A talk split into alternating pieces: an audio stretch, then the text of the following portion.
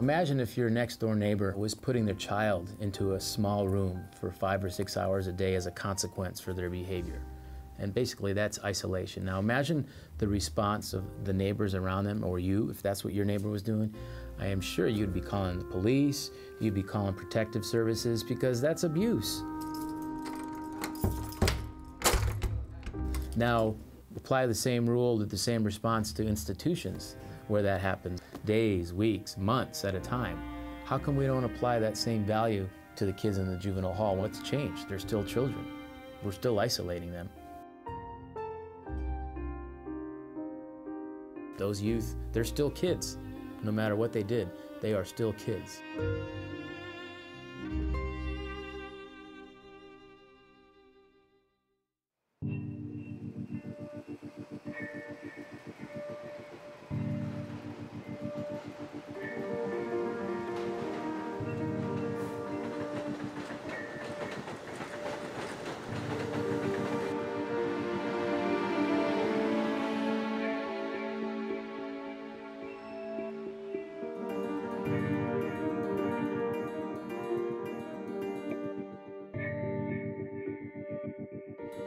The thought of having so many young men, particularly on Rikers Island, in solitary confinement is extremely distressing to me.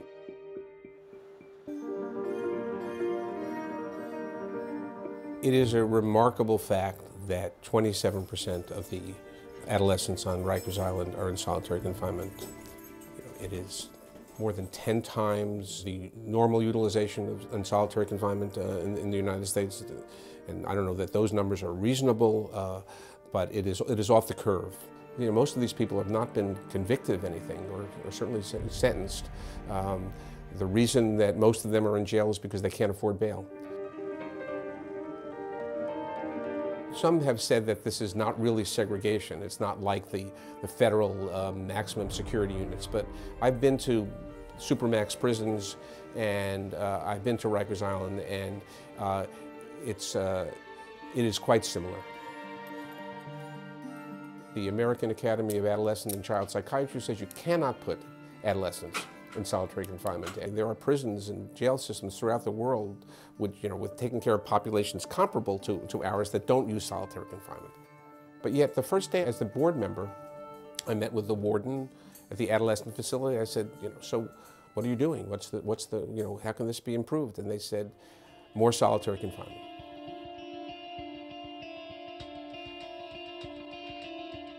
Prison itself isn't a suitable living situation, but solitary, the box is just far more worse.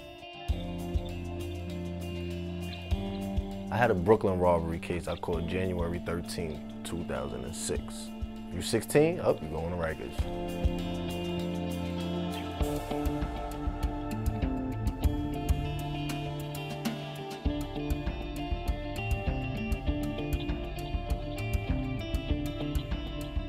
Solitary confinement, the box, I heard, you know, people talking about coming out the box and them saying that they're happy to be in population, and I was, I, I could never understand that. I could never understand that. Like, you're still in jail, so how you happy? I couldn't understand that until I went. then I understood.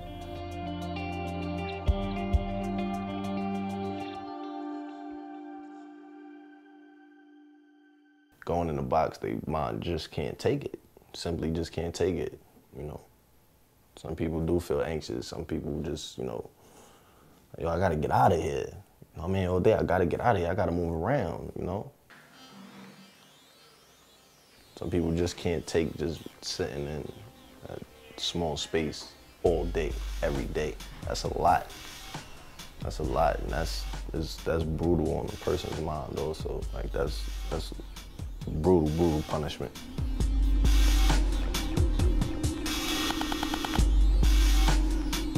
Like your eyes, you know, start to play tricks on you. You know, like you start seeing black dots, and, you like focus on them. It's kind of crazy. It looks crazy. You know, like if I was to sit here and like demonstrate it, like how it used to look, it looks crazy. It's like you see the black dots and you just focusing on the black dots and your eyes is just following them around in the cell all over. You just looking, and then you know you're trying to escape seeing the black dots, but you can't. Like the black dots is it. There's really no black dots there. You know, it's crazy. If if there's like you know nobody to really talk to on the gate, speak it out loud. Start talking to yourself. You know, speak it out loud. Just start pacing back and forth like, yo, yo, this is crazy. Yo, whoa, yo, when I was in the street, yo, it was real. Yo, da da da da. Yo, damn, son, look at me. I'm in the box right now. This shit is crazy. Yo, fuck. Yo, whoa. Yeah, but damn, yo, tomorrow, yo, my visit. I can't wait to tomorrow. Yo, this is what I'm gonna say. Like, yeah, what's going? Uh, uh, yeah, and, you know, just you know, like that. You know, this, this, this is crazy. You become loony.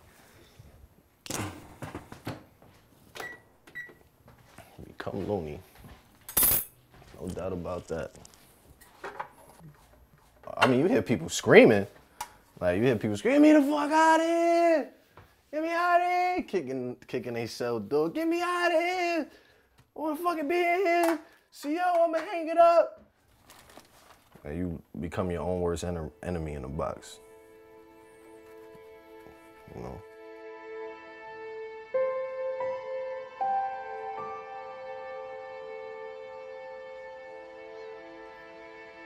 My main concern is the use of solitary confinement. I want to see uh, those facilities and I want to be able to talk to people who are uh, in isolation. The number of people in solitary confinement in the United States is by far the largest in, in the world. In legal terms, the Convention on the Rights of the Child specifically says that uh, solitary confinement for uh, young offenders uh, is, is prohibited. It's prohibited as a matter of international law. Uh, and it's not uh, capricious, it's because the medical and the psychiatric literature uh, demonstrates that um, young offenders suffer isolation in very different and much worse forms than adults.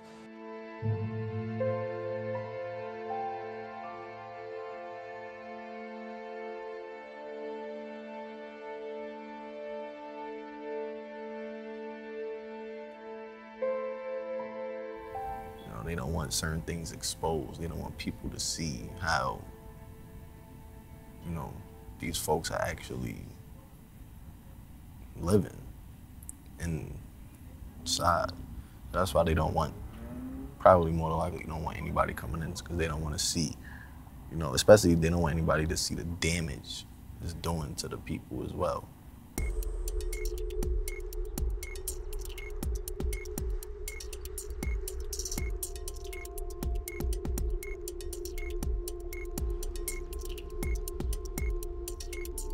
Until you've walked in the shoes of a correction officer uh, inside the city's jail system, uh, please don't pass judgment on us because you know what? It's, it's a tough job. Every day that you cross that bridge to come to work, you take your life in your hands. There is no second chance when you're a New York City correction officer. You go in to the belly of the beast and you handle whatever comes your way.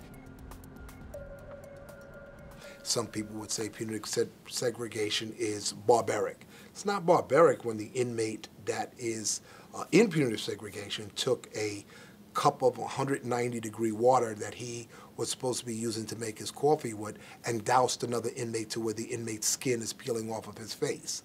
It's not barbaric on our part to put him in punitive segregation. We're putting him there to protect himself and others from the harm that he brings.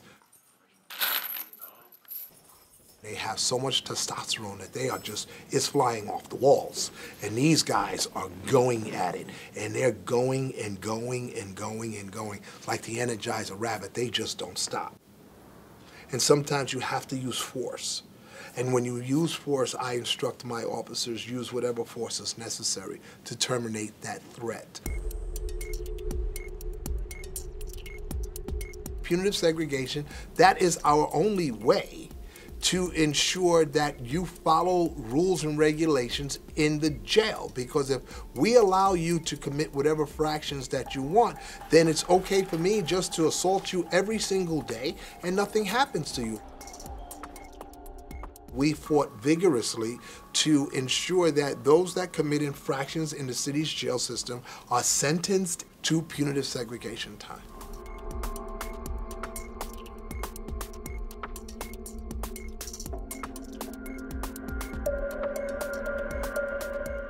Those are the rules. You broke the rules, you can be placed in a solitary confinement unit. So it's it's not like an inmate was just put there without a reason. You know, people knew I was a photographer, so you would have officers that were tired. We had parties. I used to bring my camera. These are actual pictures that I gathered uh, while working on Rikers Island, C-74 at the Adolescent Detention Center. These are pictures that I've taken over over 12 years of my life, and each picture tells a story. And with this story, um, my mission is to to try to deter youth from going to jail. Eight feet by six feet cell, I could stick both hands out and actually touch both sides of the wall. So it's a very, very small space, and it, it gets smaller if you're in solitary confinement, locked in for 23 hours a day.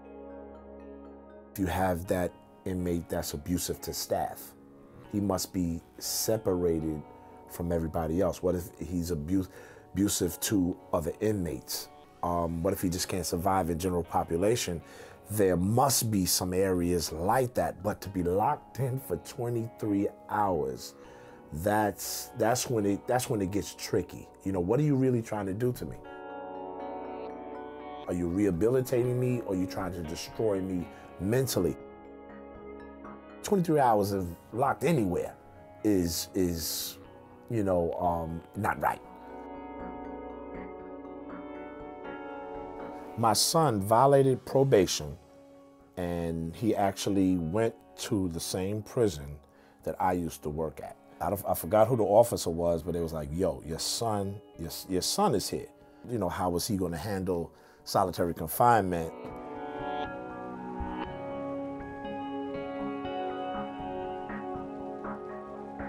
Adults may know how to handle certain situations mentally, but imagine a young child that is locked in an area sometimes the size of a bathroom. How does he mentally cope with with that being in that cell sometime for for two months, three months, four months? You know, sometimes you know they don't they don't lock dogs up for for that for that period of time. So could you imagine somebody locking a dog up for 23 hours? And you could imagine PETA and all those people protesting. And but you know we can't do that for a human being that's that's locked up for 23 hours. Something is wrong.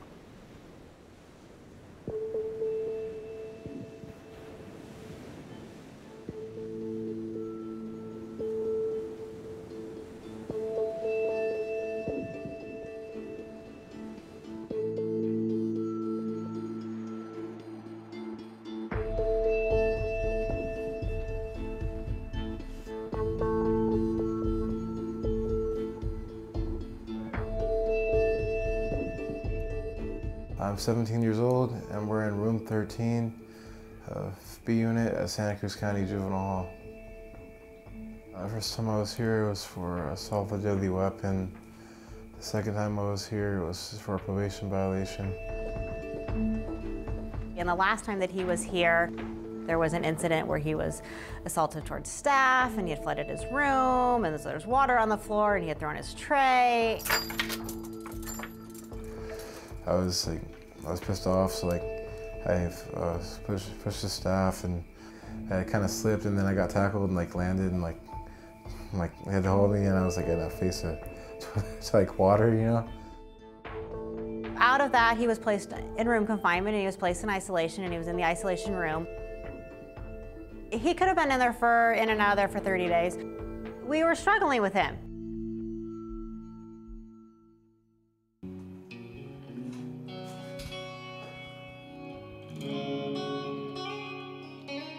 The goal is always to get the youth back into full program. And so how can we do that and how can we do it safely? The ability to treat somebody like a human and to really work with them on a personal level. Of course you're going to get better You're going to build a better relationship and you're going to avoid more incidents than if you treat somebody like an anonymous face. That's kind of a whole part of the facility. We don't treat people just like they're inmates. We treat them how we'd want to be treated. You know, respect goes a very long way. I was concerned. You're, you're, you're also taking a kid who has a history of violence. He's strong. We've had issues, and basically, you're handing him a weapon. You're handing him a big tool. Um, but staff gave me feedback in terms of no, it's this is his passion, and he's not going to harm a musical instrument. And so I had to trust staff that what they were saying to me and that they knew this person. They've gotten to know this individual, and that was true.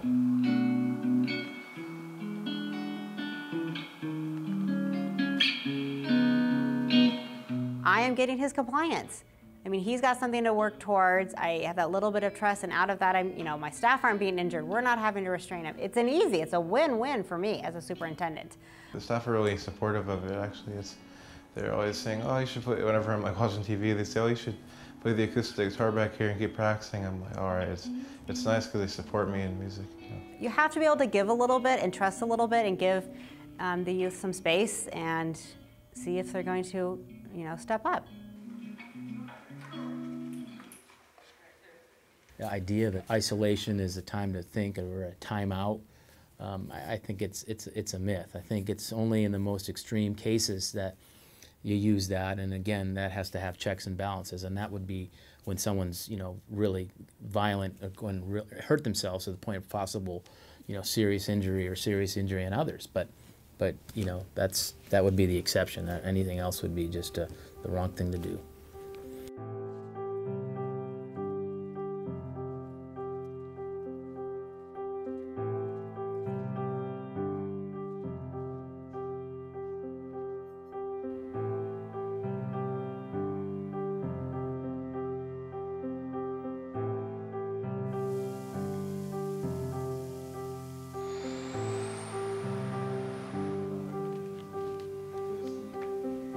I'm not. I was what you doing. I watch TV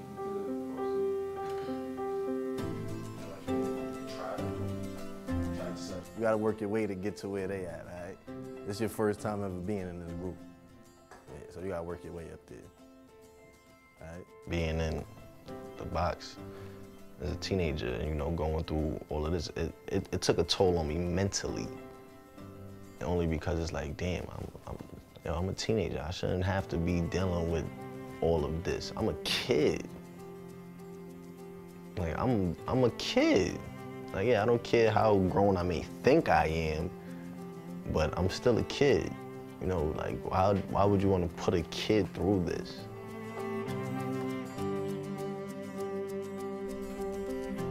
I'll explain my experience with my daughter, especially my experiences of being incarcerated being in a box, you know, what it what it did, how it looked, you know, also to put them in the mindset of, you know, this is where y'all don't need to land yourself. You know, daddy already did that. I, I was there, you know, I saw it firsthand. I witnessed it. I've been through it. You know, go this way. That way is better. That way, no good.